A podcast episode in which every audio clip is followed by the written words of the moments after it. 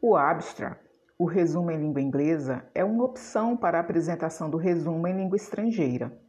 Varia em sua forma, assim como os resumos em língua vernácula, e podem ser críticos se redigidos por especialistas com a análise crítica de um trabalho, indicativo, indicando apenas os pontos principais do documento, informativo, informando ao leitor finalidades, metodologia, resultados e conclusões do documento, de modo que se possa dispensar a consulta ao original. A escolha da forma de apresentação do abstract deverá considerar o objetivo de informar o leitor sobre a pertinência do conteúdo às suas necessidades de informação, com o uso do verbo na voz ativa e na terceira pessoa do singular. O abstract é composto de uma sequência de frases concisas e significativas sobre o conteúdo do texto apresentado. A primeira frase deve explicar o principal tema abordado, indicando a categoria de tratamento, por exemplo, memória, análise da situação, estudo de caso e etc. Abaixo do parágrafo único do abstract, as palavras-chave devem ser retiradas preferencialmente de um vocabulário controlado, conforme sugestão em tela. No Google, acesse a página do Sistema de Bibliotecas UF. Vá em Acervo, em Opções de Consulta, marque Índice e busque por assunto. Acesse Detalhes escolha entre os termos equivalentes em língua inglesa o que melhor descreve o assunto do seu TCC. Ainda em dúvidas?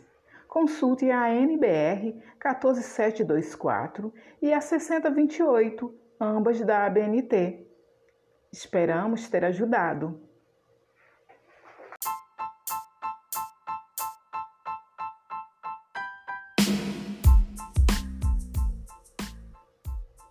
O abstract, o resumo em língua inglesa, é uma opção para a apresentação do resumo em língua estrangeira. Variam em sua forma, assim como os resumos em língua vernácula, e podem ser críticos se redigidos por especialistas com análise crítica de um trabalho. Indicativo, indicando apenas as partes principais do documento. Informativo, informando ao leitor finalidades, metodologia, resultados e conclusões do documento, de modo que se possa dispensar a consulta ao original. A escolha da forma de apresentação do abstract deverá considerar o objetivo de informar o leitor sobre a pertinência do conteúdo às suas necessidades de informação. Com o uso do verbo na voz ativa e na terceira pessoa do singular, o abstract é composto de uma sequência de frases concisas e significativas sobre o conteúdo do texto apresentado. A primeira frase deve explicar o principal tema abordado, indicando a categoria do tratamento, por exemplo, memória, análise da situação, estudo de caso, entre outros. Abaixo do parágrafo único do abstract, as palavras-chave ou keywords devem ser retiradas preferencialmente de um vocabulário controlado, conforme sugestão em tela. Acesse a página do Sistema de Bibliotecas UF e vá em Acervo. Em Opções de Consulta, marque Índice e busque por assunto. Acesse detalhes e escolha entre os termos equivalentes em inglês o que melhor descreve o assunto do seu TCC. Se ainda tiver dúvidas, consulte a NBR 14724 e a 6028 ambas da BNT. Fique ligado, voltaremos com mais dicas sobre normas de trabalhos acadêmicos.